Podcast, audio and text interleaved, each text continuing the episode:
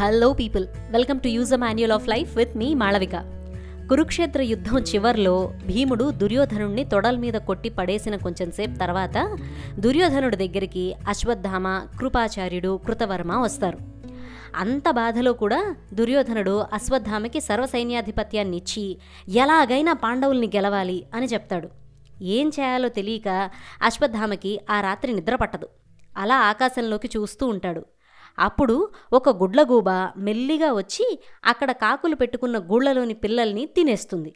ఇది చూసిన అశ్వత్థామ తాను కూడా ఇలానే ఈ రాత్రివేళ పాండవుల శిబిరంలోకి పోయి అక్కడున్న వాళ్ళందరినీ రహస్యంగా చంపేయాలి అని డిసైడ్ అవుతాడు. డిసైడ్ అయిన వెంటనే కృపాచార్యుల వారికి కృతవర్మకి ఈ విషయం చెప్తాడు. అప్పుడు వాళ్ళు అశ్వత్థామ అలా ఆలోచించడం తప్పు. యుద్ధనీతికి వ్యతిరేకం. పడుకున్న వాళ్ళని ఆడవాళ్ళని పిల్లల్ని అస్త్రం చేతిలో లేని వాళ్ళతో యుద్ధం చేయకూడదు. ఇప్పటికి ఈ ఐడియా పక్కన పెట్టి రెస్ట్ తీసుకో. రేపు ఉదయం మనం యుద్ధం చేద్దాం అని చెప్తారు. యాజ్ యూజువల్ అశ్వత్థామ వినడు. ఆ యుద్ధనీతిని గురించి నాకు చెప్పకండి అంటూ తన తండ్రైన ద్రోణాచార్యుల వారిని చంపిన దృష్టద్యుమ్నుని తలుచుకుని ఫుల్ కోపంతో అక్కడి నుంచి బయలుదేరతాడు. యుద్ధం అయిపోయింది అనుకుని ఒక శిబిరంలో ఉప పాండవులు దృష్టద్యుమ్నుడు శిఖండి నిద్రపోతూ ఉంటారు. వారి మీదకి కంప్లీట్లీ అన్అనౌన్స్డ్గా అటాక్ చేశాడు అశ్వత్థామ. వాళ్ళు తేరుకునే లోపే చంపేస్తాడు.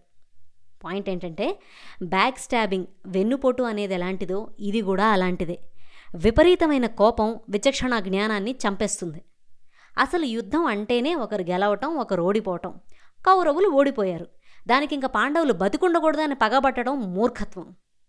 దానికి తోడు కోపం యాడ్ అయిందనుకోండి అది పర్ఫెక్ట్ రెసిపీ ఫర్ డిజాస్టర్ అవుతుంది సో అన్లిమిటెడ్ కోపం చాలా అంటే చాలా ప్రమాదకరం సో కోపడరుగా మరి on that note let's meet in the next episode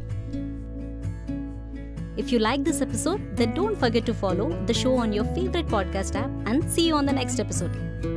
వింటారుగా మరి